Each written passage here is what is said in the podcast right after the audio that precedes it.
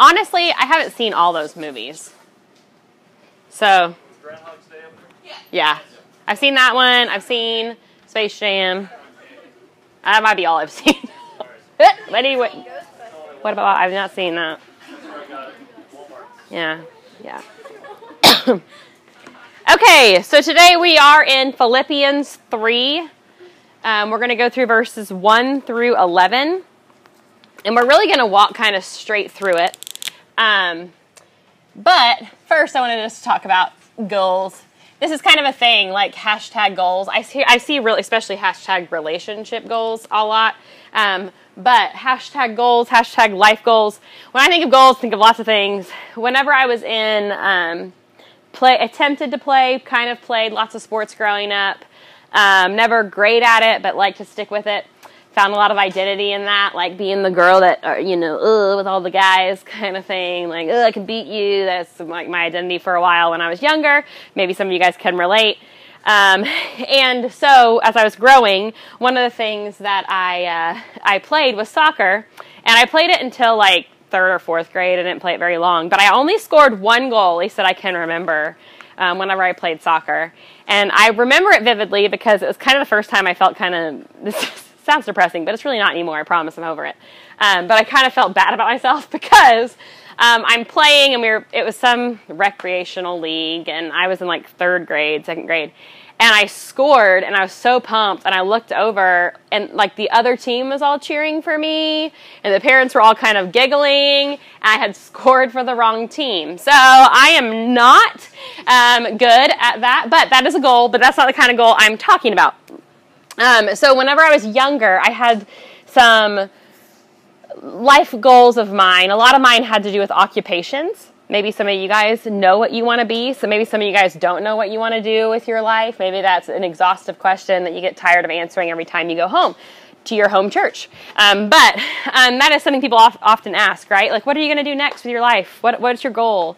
Um, what's your goal? What's your intended purpose with this relationship that you're in? What's your goal? Um, what's your end goal here? And so you have all these different goals. And so some of mine were um, I wanted good grades um, in high school. I wanted to be a starting a starter on the basketball team in high school, and I never did. I never did get to do that, but I got to start on the JV team, so that was good. Um, I wanted to uh, be a mother and a wife. Those were two of my goals. I think growing up, probably like subconsciously, that was something that I always had floating around in my head and loved doing. Still love doing that. Um, if any of you guys were to ever come to my house, it doesn't matter that you're adults. I would probably try to mother you at some level. Um, I can't help it. I just love doing it. for a while, I, I would shift. Um, and for some of you that know me, this doesn't surprise you. I would shift what I wanted to be pretty constantly.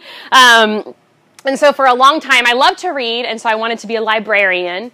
And I would pretend to check books out. I still like secretly love the sound of this. I don't know why, but whenever the, they just go on the thing, I just love that sound. And I used to pretend to do that, and then like put the pretend card in. I had like little slips of paper I'd put in all my books and line them all up and read to my stuffed animals. So I wanted to be a librarian. Um, we went on a family vacation to Texas San Antonio, and we got to go see um, SeaWorld. I don't know if you've ever been somewhere like that, but I got to see these this person swimming with um, like uh, I don't know if they I don't think they were dolphins. They were some other animal, but they got to do these tricks with them. They'd come out like on the nose of the things. Also, and so for a while, I really wanted to be that, and so I really wanted to go to the pool and pretend like I was a professional swimmer with animals. Um, for a while, um, a long while, I wanted to be an actress. Uh, I was, always had been told that I was very had a lot of expression, and so I thought I could use that to my advantage and make a lot of money and become famous. Uh, and then I also, for a long time, wanted to be a talk show host. Uh, I had people tell me that I was they were that I reminded them of Oprah. I hope in a good way. I don't. I'm not a big fan of Oprah now that I'm an adult, but um, there was this lady named Oprah, and she had this big famous talk show, uh, and I would watch it as just all growing up because I really wanted to be Oprah. I wanted to say, you know, she had this famous show once a year where she'd invite a bunch of people, like teachers or something, and then she would give them all of her favorite things. And so she'd pick her favorite things she'd discovered because she's like a bazillionaire, and um, from the last year, and she'd be like, "And you get a car, and you get a car," and I was like, "Oh, I love to do this. You know, this would be so fun. Have people and just you just have conversation on TV. That's easy money, man. So I just thought I would love to do that. So I have all these goals. So my first question to you is a little bit like that, but I want you to talk amongst yourselves with the people around you. It should be a question at the top of your page. It says, What is your goal in life? Big question. What is your goal in life? If, if that's a question that you're like, man, I don't even know if I've really thought about it, that's jumping off the deep end, Morgan, maybe list some of your goals. What are some of the goals that you have in your life? Okay, but that's kind of the main thing I want to ask you. So go ahead and talk about that now with the people around you, and then write it out on your paper because I'm going to ask a couple of you to share. And I'm probably not going to ask you to raise your hands. I'm just going to call on you because you're college students. You can get over it, right? There's like 20 of us in here. It's fine. Okay, so what is your goal in life?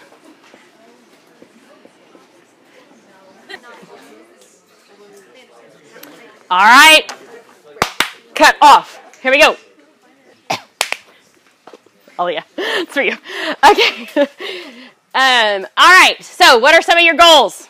I need to know them. Anybody want to share? Buy a fire truck. Buy a fire truck. Buy a fire truck. Yes. Okay. And you want to explain that at all, or? Fire trucks are cool. Okay. Buy a fire truck. Okay. Are fire truck two words?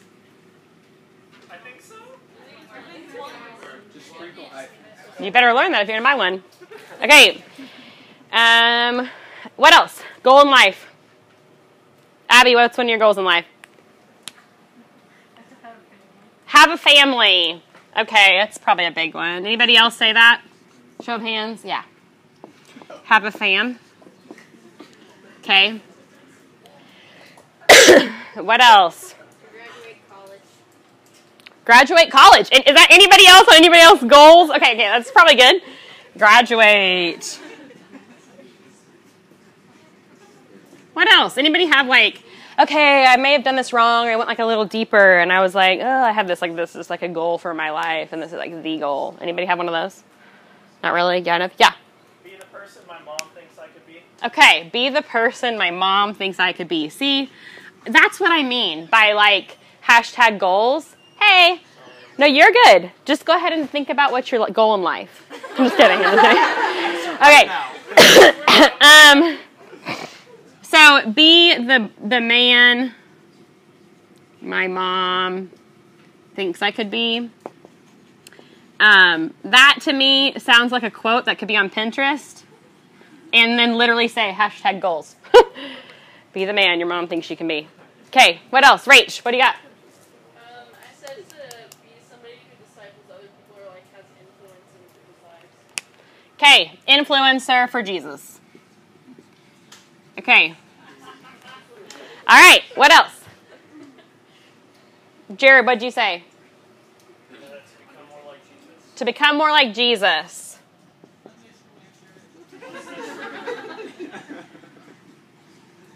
Ew, gross. Okay.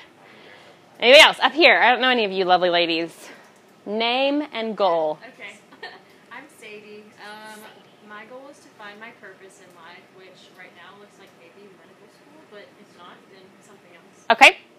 So Sadie is to find her purpose. She's going, why? I don't know what I'm supposed to be doing. And I'm in college and people keep asking me. Find her purpose in life. Okay. Hope. Glorify God. Well, we are in Sunday school. Fair enough. Wednesday night, Sunday school. Wednesday school. Go ahead. I think my goal would be to find joy and serve the Lord and my family in monotony. Okay, I'm not going to write all that. Okay. But can we remember that one? Find Find joy in the Lord in monotony. Mm-hmm. Okay. Find joy in monotony. What'd you say, Emma? It's kind of long, like basically just it's basically just like in whatever I end up, just make disciples. Yeah. Make disciples. Yeah. It's a Sunday school answer, but it's a true answer, right? Kind of like what Jared was saying. Sure, it's Sunday school answer, but it is true. Yeah, so today, um, what we what we're going to discover as we look at Philippians chapter three one through eleven is Paul is going to list out his goal, his life goal for us. It's probably going to be a Sunday school type answer. Um, he's also going to give us a list of his accomplishments. And so now, just for like a minute, um, this time I don't want you to discuss with the people around you, but I want you to think about what are the accomplishments that you have in your life. And I want you to write that on your paper because we're going to reflect on that. And as I've been studying this, it's been that's part of what's been convicting for me was really reflecting on what I consider accomplishments in my life and what those are actually for me. So think about what those are for you. If you struggle to know, like, what are the th- think about what are the things that you rejoice in, that you celebrate in your life. Those would probably be things that you consider accomplishments. If you have trouble after that, maybe go to your Instagram or something like that and look at what you post the most of and talk about and how your captions, if your captions reflect joy about those things or excitement or proud, that idea, then that's probably one of the things that you would consider an accomplishment. So those are some of the things you can be thinking about. But got like a minute to list some of those things out. And I'm not going to ask you to share those things. I just want that's just something I want you to be reflecting on.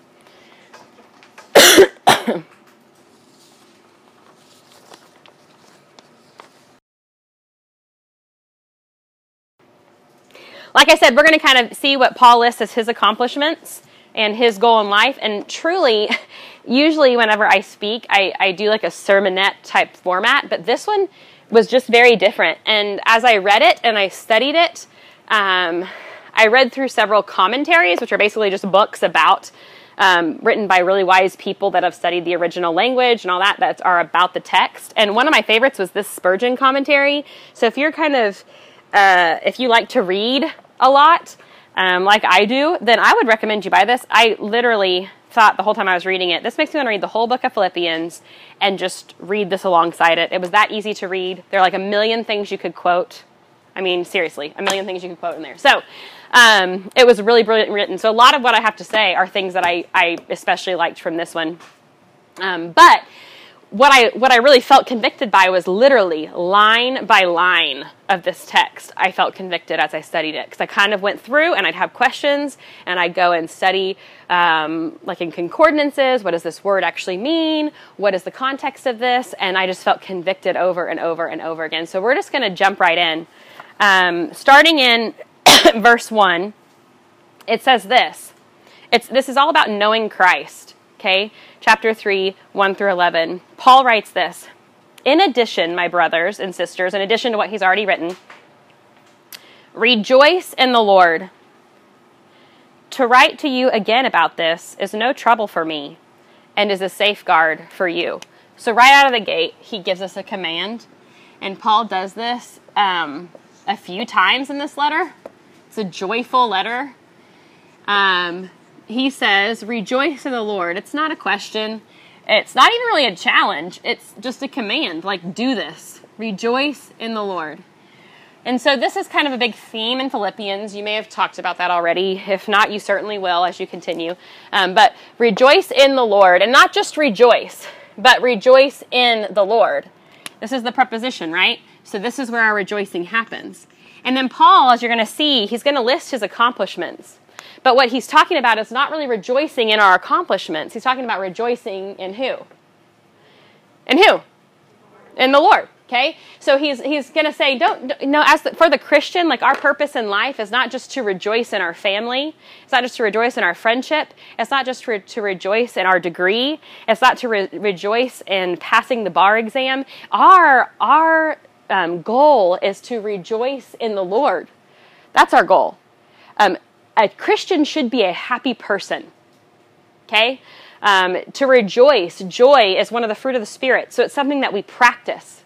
I think last week Jim mentioned, right, do, do everything without complaining or grumbling, right? This idea of not complaining or arguing. That's because that should be a, a thing that Christians do, like generally speaking. They have a duty and a privilege and a responsibility to be joy filled, to rejoice in the Lord, because the Lord is the only thing that's not going to change, right?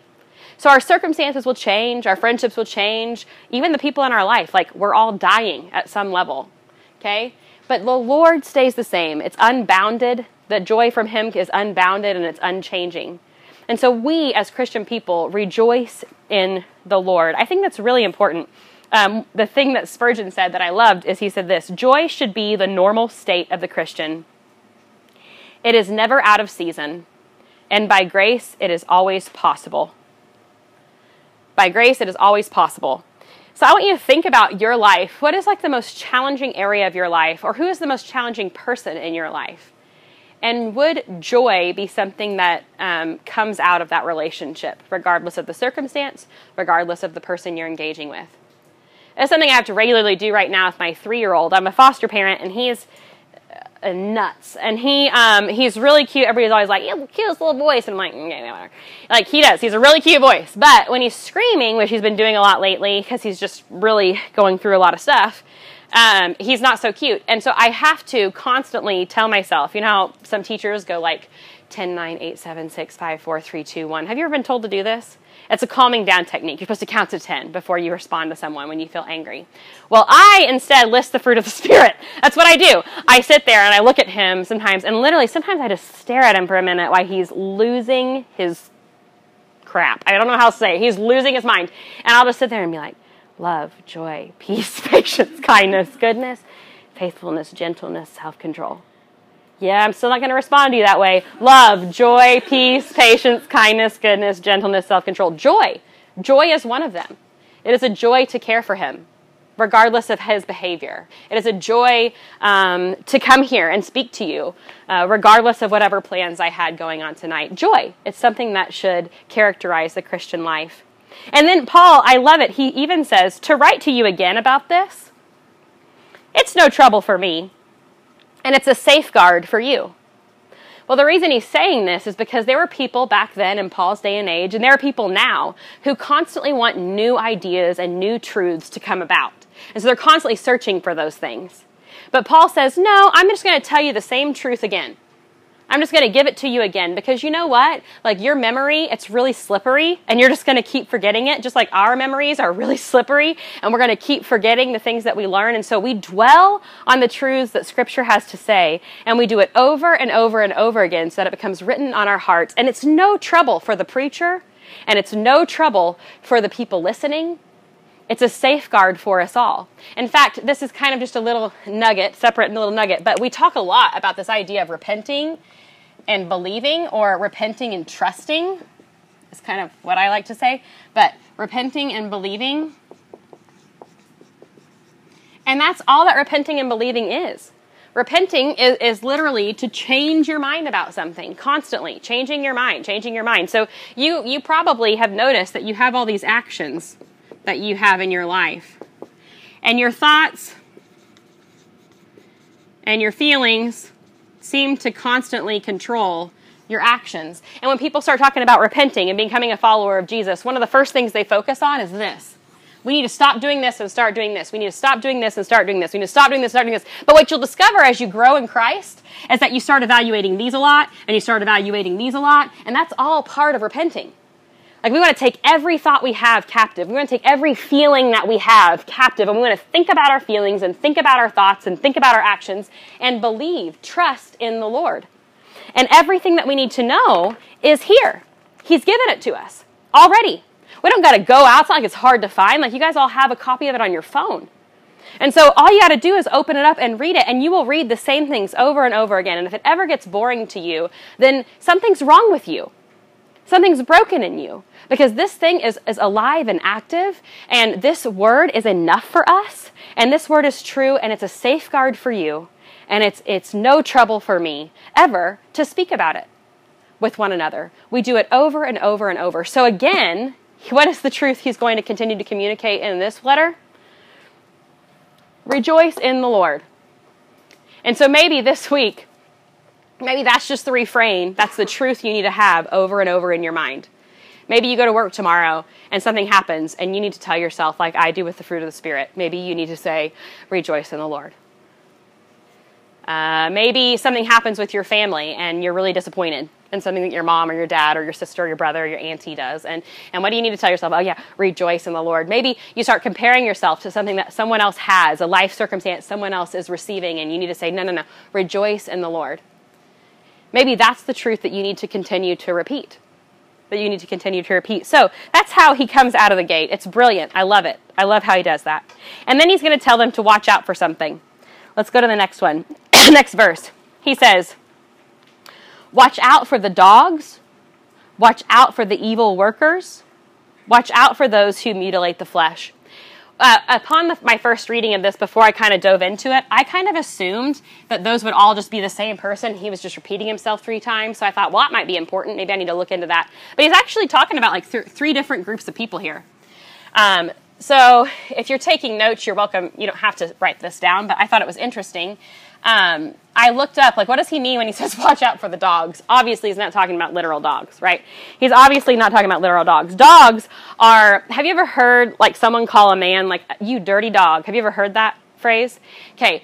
So what that means when you call someone a dog, it's this idea of this, of this man of, of selfish spirit, um, this man that is contentious. That's just a fancy word that means that that's someone that's constantly looking to argue to get into an argument with someone else.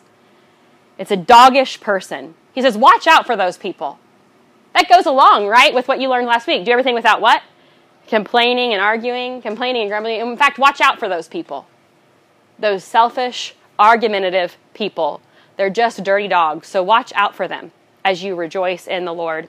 And then he says, watch out for who else? He says, watch out for the evil workers. And if you study that, what it's, what it's talking about is it's talking about people who have really clever speech that can kind of hook you where you can go, oh, yeah, that kind of makes sense to me. But actually, they have a whole other motive underneath. Their life does not line up with Scripture. They are they're working against the Lord and His purposes, but their speech is really um, exciting to listen to, and their speech can can give you um, can sound really good at first. At first, um, here would be an example of that. I see this all the time. Um, I don't think a lot of people in my life are evil workers. I really don't. But I do think that that a lot there's a lot of people in my life, even in like my own church, that don't think about the words they say, um, the descriptions they use, and the things that they're being sold uh, by society. And I'm talking grown people, not just junior high, high school. So I decided, okay, surely I can come up with an example of this. So I got on Facebook. I know, lots of you guys don't have it, whatever. I know it's old. Okay, I got on Facebook. Facebook. Okay, so it was like the original, it's OG social media, okay? And so I got on there and I started looking through, like I said, these are people I respect in the faith, okay? And here are some of the phrases I, I would find. Um, I found a lot of people have been going on vacation lately. And so here are some of the things I hear them say This is my family, they are my world. Okay, I'm going to say it. This is my family, they are my world. When you hear that, what does that make you go, oh, that's awesome. That is so sweet. Oh, I love that. Ah, ah, that is so kind. What a good family they have. You know what I do? And maybe this is crazy. I know I'm a little legalistic, but I hear that and I'm like, are you freaking kidding me? Jesus is your world. This family is a gift. Don't make them an idol. And now you're putting that on the whole Facebook for everybody to see. And your Facebook thing says Christ follower, and now what are you doing? You sound just like the world. I get so angry about those things, but it happens all the time. Think about the captions you use when you describe the pictures that you post. Do we not naturally use like little phrases and taglines that we've heard in like our music or our pop culture um, or our own social media? We, we use these little phrases and we don't even think about them. But all it is is like work of the evil one, and it's just trying to get into our brains in all these little ways. Watch out for those people. Watch out for those sayings. And watch out for your friends. Like when you see friends that do that, say, mm. I had a friend, uh, uh, one of my best friends in the whole world, just get married finding a song for them to dance to was like terrible because every love song she could find was like idol- speaking of idolatry about the person that they loved. And so she found one that she'd like and she'd be like, Isn't this a good song? And I'm like, uh, Kinda, but I mean, it sounds like they're just like worshiping each other. Oh, okay, yeah, we can't use that one. She'd bring me another one. Isn't this a good song? Oh, yeah, kind of maybe I'm just overthinking this, but it sounds like you're worshiping that person. I mean, like, I just felt like we just had having this same conversation over and over and over and over again. But we have to. We have to be on guard as Christian people. And so maybe instead, maybe you just need to barely change some of the things that you say on your Facebook posts, or Instagram, whatever, okay? Snapchat. Maybe instead of saying, like, the table is the best, maybe we say, like, um, God is so good to gift me with this family of His. Slight change, great different meaning. Right? Gives a little more thought. So watch out for those people. Be in watch for that. And then another one.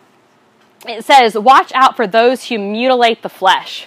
It's kind of weird uh, if you don't know what that is, but that's really referring to there was this big issue in the early church, and it revolved around the idea of circumcision. Um, so, one of the rites of passage to be a member of the family of God, um, of, the Isra- of the nation of Israel, to convert to this faith, is that you had to be circumcised. And actually, if you were like a Jew among Jew, you would have been circumcised on the eighth day after you were born. That's how it was custom for people. If you were what's called a proselyte, then what you would have been is maybe older in age and you converted to this faith, you would still need to become circumcised. And, and Paul says here, watch out for those people that are making others do this. Literally, in the Greek, he says, watch, he calls them the cutters. That's what he calls them. Watch out for those people, the cutters. And, and we think, oh, because they're cutting parts of their body. No, actually, it's because in their holding so tight to these rites and tradition that Jesus has now said these things no longer apply to those who are included in the household of faith. That is no longer what, what applies. And so they are d- being divisive in the community. They are cutting it to pieces based on the law of Moses, certain pieces of the law of Moses that are now no, no longer um, valid in the community of faith. And he says, Watch out for those people. Watch out for those people. and then he goes into what we are. And he says, For we are the circumcision. So, not them, us. And he says, and then he explains what he means. Who is the circumcision? The ones who worship by the Spirit of God, boast in Christ Jesus, and do not put confidence in the flesh. So he jumps from literally people that mutilate their flesh to belong to the family of God to people who put no confidence in the flesh, but rely on the Spirit of God. Those are the people that are really the circumcised. Those are the people that are, he calls it the circumcision of the heart. Okay, so those are the people. And then he says this, and I love this. He says, But if you really want to go there, like fleshly status and accomplishments and people that held to the Mosaic law, let's talk about that. He says in verse 4 Although um, I have reasons for confidence in the flesh, if anyone else thinks he has grounds for confidence in the flesh, I have more than him. I have more than him. And then he gives kind of an exhaustive list of all of his accomplishments. So think about the accomplishments you guys listed, but now let's let's listen to Paul's. He says, here, here are his accomplishment. Circumcised on the eighth day. Circumcised on the eighth day. Paul was circumcised on the precise day that was ordained by the Mosaic law, down to the letter of the law. Um, he wasn't circumcised late, like I said, as the proselytes were, but he also wasn't even circumcised like a month later due to illness or sickness or being unclean or someone in his family neglecting him. He was circumcised right when um, the law of Moses had said he should be on the eighth day. So he's saying, hey, here, add that to my accomplishments. Then he says, of the nation of Israel. So he was not converted to the Israelite faith later in life, he was born into it. Then he said, of the tribe of Benjamin. This is a big one. So if you don't know this, in the Old Testament, there's Abe, we talk about being the, God being the God of Abraham, Isaac, and Jacob. And then you get to Jacob, and Jacob wrestles with the Lord, and the Lord changes his name to Israel. And that's where we get the idea of the nation of Israel. And Jacob has 12 sons, and he kind of comes about that in a really um, awkward, like soap opera ish way. Okay. Um, what happens is he says he wants to, he loves this woman named Rachel. He wants to marry her. Um, he works for her father in order to marry her. And then the father tricks him and gives him her sister Leah. So then she has to he, he has to work even more so, and finally he gets Rachel. So now he has Leah and Rachel. And in this shame honor society, bearing children was a big deal. And so they both want to bear children. They both kind of are going through this like jealousy and this awkward. Really, it's like a soap opera. And also in that day and age, your maidservant, um, the one that was kind of your right hand woman, um, they could be counted like if they had children with your husband, it could be counted as yours. And so through these four women, Rachel and her maidservant and Leah and her maidservant, there were 12 sons. and they became the 12 tribes of Israel. And there were two sons in particular that were born to his beloved Rachel. And the first one was Joseph, and he saves the nation of Israel that you can read about in Genesis 32 to the end.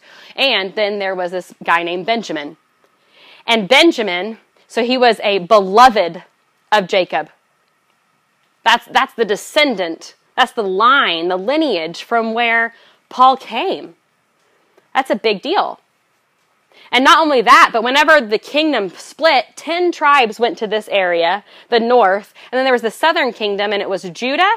Judah, from who, from the, that's the tribe that Jesus comes from. And guess what the tribe was that got paired off with Judah? Benjamin. And so everybody else fell to the Assyrians in 722 BC, but Judah and Benjamin remained faithful to the Lord um, for a longer time. Um, there were good kings that were leading them, and they held on until 522 when they were attacked by the Babylonians. So being a descendant of Benjamin is like, is like the cream of the crop. It's a big deal. Of the tribe of Benjamin, I know exactly where I came from, he says. I am a descendant of Abraham, Isaac, Jacob, Benjamin. Right down the line. He says, I am a Hebrew born of Hebrews. It's like if you had the all star team, he'd be the MVP of the all star team. Um, he was the choicest person from a choice clan um, from the choicest nation. right? That's what Paul was. He was the very seed of Abraham, a Hebrew. It says, a Pharisee of the law. When we hear the word Pharisees, uh, knowing the New Testament, we might naturally think, oh, that's like those sneaky Pharisees. That's really sneaky. That's, that's, they're terrible. But actually, the Pharisees were really honored. Um, they knew every letter of the law, forward and backward. They meditated on it, they memorized it, they kept it. They were very, very disciplined people. And he says, I was that. I was a Pharisee regarding the law. I knew it. It was in me. I followed it down to the smallest tradition. I dotted my I's and crossed my T's. In fact, he says, regarding zeal, I was so zealous for the law that when Christianity rose through the sharing of the gospel, right? Um, I thought that it started to, I thought it was opposing. It seemed to go against some of this Mosaic law that I had in me. And I was so zealous for this law of God that I went and tried to persecute the church. I was like kicking butt and taking names for God, Yahweh God, because I thought this was affronting to me. He said, I am, I, these are all of my accomplishments. He said, regarding the righteousness that is in the law, blameless. Blameless. Now, there's another part passage in Scripture where he says he's the chief sinners, but, and in one sense, Paul is a, a chief among sinners. But in another real sense, Paul had been kept from a lot of the vices that others struggled with when he was a young person. It's kind of like maybe you, if you were born into a really strong family of the Lord, you were probably kept from a lot of the wanderings that could have taken place just because your family had that instilled in you. They put boundaries in place for you. He was kept from a lot of that. He had been pure. And to the best of his will, as far as we know, Paul did the best to keep the law. So if there was anyone that could be saved by their works, it would have been Paul. It would have been Paul. He just listed it all out there for us. It would have been Paul. If birth, education, or external righteousness could have saved anyone in the world, it would have saved Saul of Tarsus. and here's the big but in the text, right? Okay, verse 7. But everything that was a gain to me, I have considered to be a loss because of Christ. If you have your Bible, you should probably underline that. It's beautiful. But everything that was a gain to me, I consider loss because of Christ. He's going to repeat this three times. It's super important. He lists all of these accomplishments, and then he says, But everything that was a gain to me, I have considered to be a loss because of Christ. I have considered. He says, have considered. What has he considered? He has considered all these accomplishments he just listed, and he said, That's all garbage. That's all a loss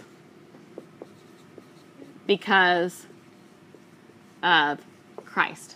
That's what he says. And then he says this more than that, I also consider. So he has considered, but now he also considers. This is present tense. So he has considered past tense. He present considers it all a loss at the surpassing greatness of knowing Christ. Listen to how he says it. More than that, I also consider everything to be a loss in view of the surpassing value of knowing Christ Jesus my Lord. So, I have considered all these accomplishments at loss because of Christ. I consider, continue to consider, even though now I've been a follower of Jesus for 20 something years, I still consider it to be a loss, everything prior to Christ, compared to, the, to knowing Christ, knowing Him. It's a loss compared to knowing him. And then he says again, he says, Because of him, I have suffered the loss of all things. You think about the things that Paul actually suffered, things we can't imagine. I mean, shipwrecks, imprisonment, beatings. Uh, he was kicked out, I'm sure, of a lot of circles, slandered. Okay, Paul's been through the ringer. And he said, I have suffered of a lot of these things. he said, but I consider them as dung so that I may gain Christ. So then he thinks about his sufferings, all the things he's given up, all of his losses. I don't know if losses is actually, we'll do like that. I don't know. All of his losses. And he says, they're just basically crap. If only I may gain Christ. Have considered, and it's all just a loss because of Christ. I also consider my accomplishments, and I consider them a loss if only I could know Christ more. I consider all the things I've suffered, all the things I've lost, and guess what? I consider it just a bunch of crap if only I may have Christ.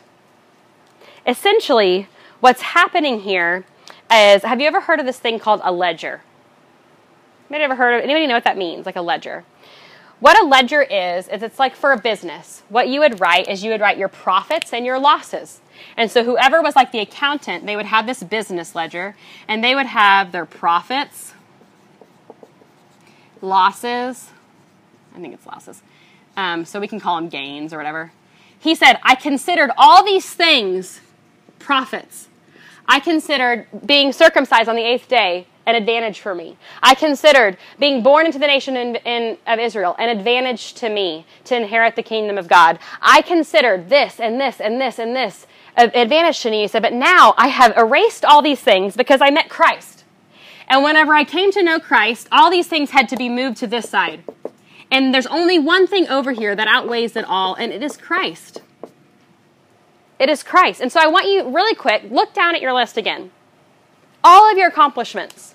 Think about your goal again. All of your accomplishments.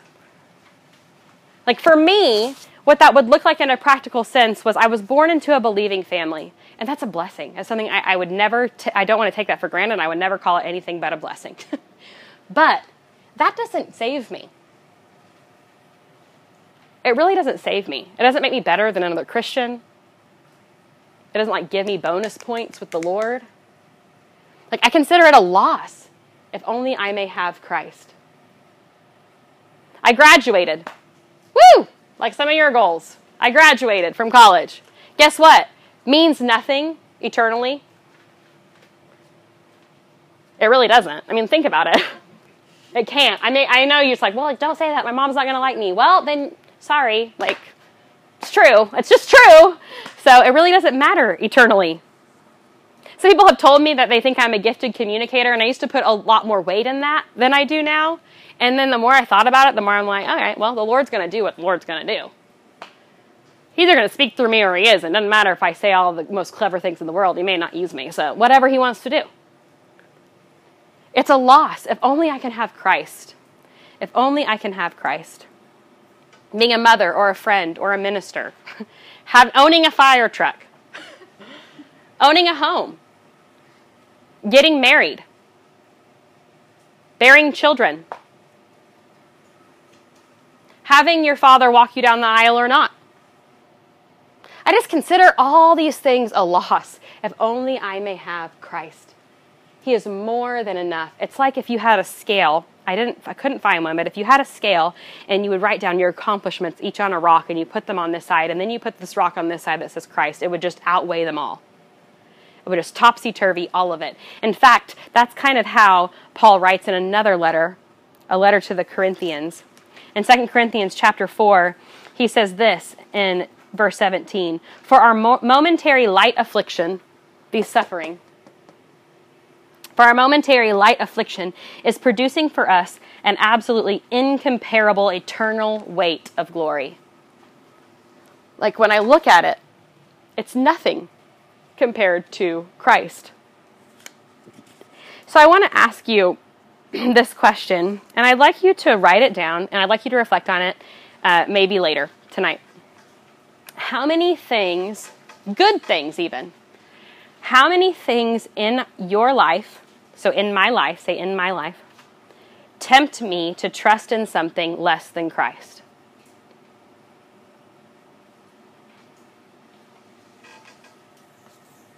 I mean, everything Paul listed were things he put. Um, if you were going to put all your eggs in one basket, that's where he was going. An accomplishment after accomplishment. How many things in our lives tempt us to trust in something less than Christ?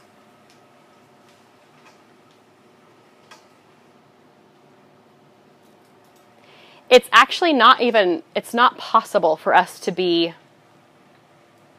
um, to gain righteousness on our own.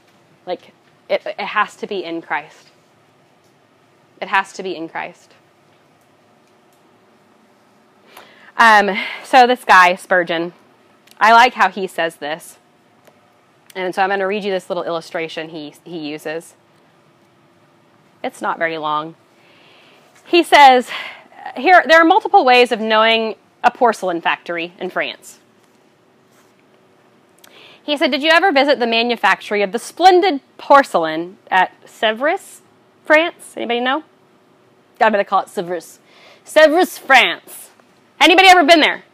Anybody ever visited that factory? Nobody. Okay. So what it does is it makes these, I looked it up, makes these beautiful porcelain tiles. And it makes this beautiful porcelain art. Okay? And he goes there. So Spurgeon says, I have actually gone there. I have done so. And if anybody should say to me, hey, do you know that manufactory at Sèvres? I would say, yes, I do, and no, I don't. For I have seen the building, I have seen the rooms in which the articles are, are for sale, I have seen the museum and the model room, but I don't know the factory like I would like to know the factory. I haven't seen the process of the tiles being made and I've not been admitted into the workshops as some other people are. And then he says, but let's pretend like I had seen the process of molding the clay and laying on the rich designs. So then if someone says to me, do you know how they manufacture those wonderful articles? I should very likely still be compelled to say no. Not because I know I do not, because there are certain secrets, certain private rooms into which neither friend nor foe can be admitted, or else the process would be open to the whole world. So no matter how much I want to know it, I can't know it fully, is essentially what he's saying. So you see, I might say I knew, and yet might not half know. And when I half knew, still there would be so much left that I might be compelled to say, I do not know any. And then here's the marvelous last, last thing he says how many different ways there are of knowing a person. And even so, there are all these different ways of knowing Christ. You may keep on all your lifetime still wishing to get into another room, and another room, and another room, nearer and nearer and nearer to the great secret, still panting to know Him. Think about your relationship with Christ. Is that how you see him? Would you con- have, have you considered everything lost because of Christ? That's called like conversion. Do you also still consider everything a loss compared with the surpassing greatness of knowing Christ? anything that it may cost you, is it not just crap? If only you may gain Christ. Does it not really matter the things that you're going to go through if only you may gain Christ in the end? And then he says this My goal is to know him. There's Paul's goal. You should probably underline that as well. My goal is to know him and the power of his resurrection and the fellowship of his sufferings, being conformed to his death, assuming that I will somehow reach the resurrection from the dead. He's pointing to eternity. He's ending with eternity. My goal in life is just Christ alone. So, another question you should probably consider is Have you considered all things a loss for the sake of Christ? Like, really, you really have to, like, spend, it's easy to say, oh, yeah, for sure I have. But I mean, really think about the things that maybe you're not happy about, that you don't rejoice, find easy to rejoice in. Do you really consider all these things a loss because of Christ? I know some people in Owasso um, who, by every look of their lives and way they behave and live, I do not know the Lord. They don't. But they really, they really do believe like they're good. They believe if people are going to heaven, they're in. Because they live really good lives. They're like noble in character. They grew up in the Midwest. Um, they share with people. They have everything they could need. They've met all their life goals.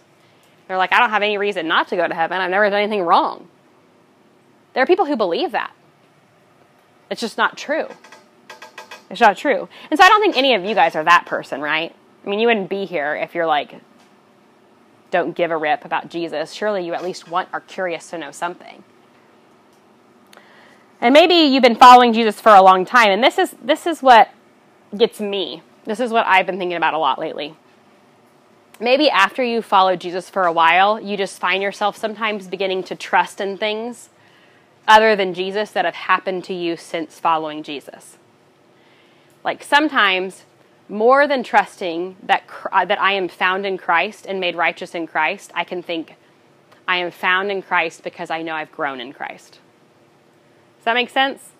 Or because of my knowledge of Scripture, or because of the way I, I attend church faithfully, because I have great godly friends. And yet, all of those things, even though they're good, they're nothing if I can just have Christ. If I can just have Christ, He is enough. Um, my uh, grandfather, my papa, his name is Charlie Greer. He, growing up, uh, was not in a believing home. He had a still well, he's not here anymore, but his his brother and his sister still live, and his sister uh, kind of did okay in life. His brother struggled. My papa struggled. Um, their mom and dad, their mother was faithful, loved the Lord. Um, their dad, not so much. And their dad learned um, and uh, went to, into the war. And he learned kind of how to kill people and like some things like that. And it kind of screwed him up a lot. And then he didn't actually go to war and he, they sent him home, but it kind of like made him this angry man. And so my grand my grandpa, my papa, he grew up kind of in an abusive situation. Um, him and his brother, especially, not really his sister. And when he got older, my papa was pretty good at baseball. It's so funny that he was. Same thing that we would be proud of now, but yep. Also, way back then, he was pretty good at baseball. And he, he grew up in Muskogee, and he was playing baseball and he was kind of in and out of going from Muskogee to Tulsa trying to decide what he wanted to do with his life and he could probably do something that had to do with baseball. He also was pretty into architecture. He thought maybe that was something he could do, but he was pretty gifted with baseball. And so he was playing at one point baseball and he was smoking a cigarette because uh, you could do that when you played baseball back then. And so he was like smoking a cig and rounding balls, you know, whatever, and um, picked it up and he threw the ball, and the smoke was in his eyes, and he threw it and he hit someone right in their head, and they dropped and they went to the hospital. They almost died, and it freaked him out. It really freaked him out, and he stopped smoking, And that's not the moral of the story. Whatever. If you smoke, it's not a sin. You're just gonna die younger. So it's gonna happen. But that's so that is kind of kind of something that really sh- shook him, and he didn't know what to do with that. But there's this man by the name of Mr. Whitaker in Muskogee, Oklahoma, who shared Christ with my papa. And he said, I not only think that you should follow the Lord and belong to Him, I think you should give your life to doing ministry for Him. Like, I think you should be a preacher. Paul was like, What? so I do. I think that you should do that. And so my papa did. Like, there's not some, like, he doesn't talk, he didn't ever talked about, like, wrestling with the decision. He was just kind of like, Okay, I guess I'll do that. And so he ended up going to Ozark Bible College. Um, he met my grandmother, Judy Cannell, who grew up in a believing home, who had a lot of the other accomplishments you might consider. And he was still trying to work this whole thing out, but he kind of struggled with anger. My papa did. Um, because of things that had happened to him as a child. And he struggled with it as a father, he struggled with it as a husband. Um, but he just, he just, his goal in life was that he wanted to live in such a way that he only could live, that he just needed Jesus, that Christ was enough. And he would have this refrain he would preach, and every time he preached a sermon, he would start with a joke, some silly little joke, and then he would say, as he turned to the text for the morning, he'd say, Church, more than anything else in the world, I would that you love my Jesus. More than anything else I could ever desire for you, I would that you love my Jesus. And he didn't know how to help his kids do that. He, did, he had the goal in mind, that was his life goal. Um, my Nana had the means because she had known Jesus for a lot longer. And so she displayed a lot more of the fruit of the Spirit, I would say. But um, he continued to grow in the Lord. She came alongside him. All five of their children know Jesus. And that was his goal. More than anything else in the world, I would that you love my Jesus. And my papa passed away about 12 years ago. And on his gravestone, my Nana has not joined him yet, but she will at some point. And so on their gravestone, it says, More than anything else in the world, we would that you love our Jesus. He understood this. My papa understood this. He would tell you everything else in his life is crap compared to Christ, compared to knowing Christ. Everything. He understands that. And so, what do you wish for people in your life? What do you wish for your friends? What do you wish for your parents? What do you wish for me, for my children? Do I just wish that my kid would like shape up and be a good commu- like someone that just contributes to society? No, not really actually. Do I just really hope my son comes home and then graduates from college? Actually not. Although I think that's wonderful. That's great that you want to do that. But if he doesn't have Christ, it really doesn't matter. He's going to hell. Like Christ is the only one who saves us. He is more than enough. He has given us every spiritual blessing we could ever imagine in, that we can find in Him.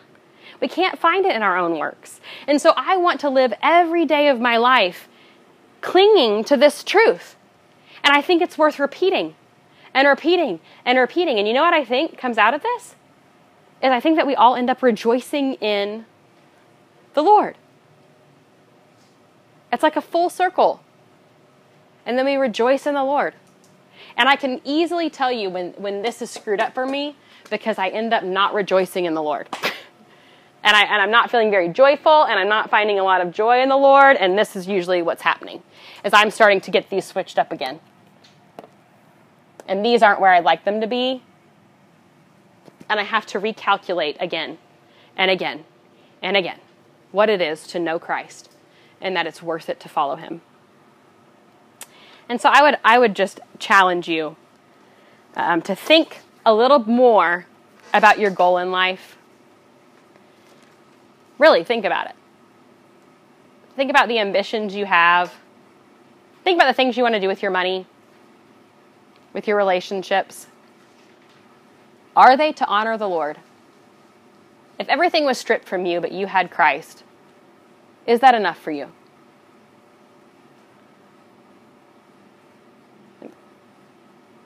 I, think we would hope it would be yes. I feel like 99% certain I could say that for all of us in this room, the answer would probably be no. And that is where we need to repent, right? We need to repent and repeat this truth to ourselves again and again and again. So that's all I have. I'm not going to pray because Alec did that at the beginning. So um, you guys can either do some of those questions you have at the end, or you can talk through those qu- couple of questions that I gave you. And then, is that kind of how you usually end it? Okay. All right. So we'll do that for about, I don't know, five minutes or so. Okay. All right. Thanks, guys.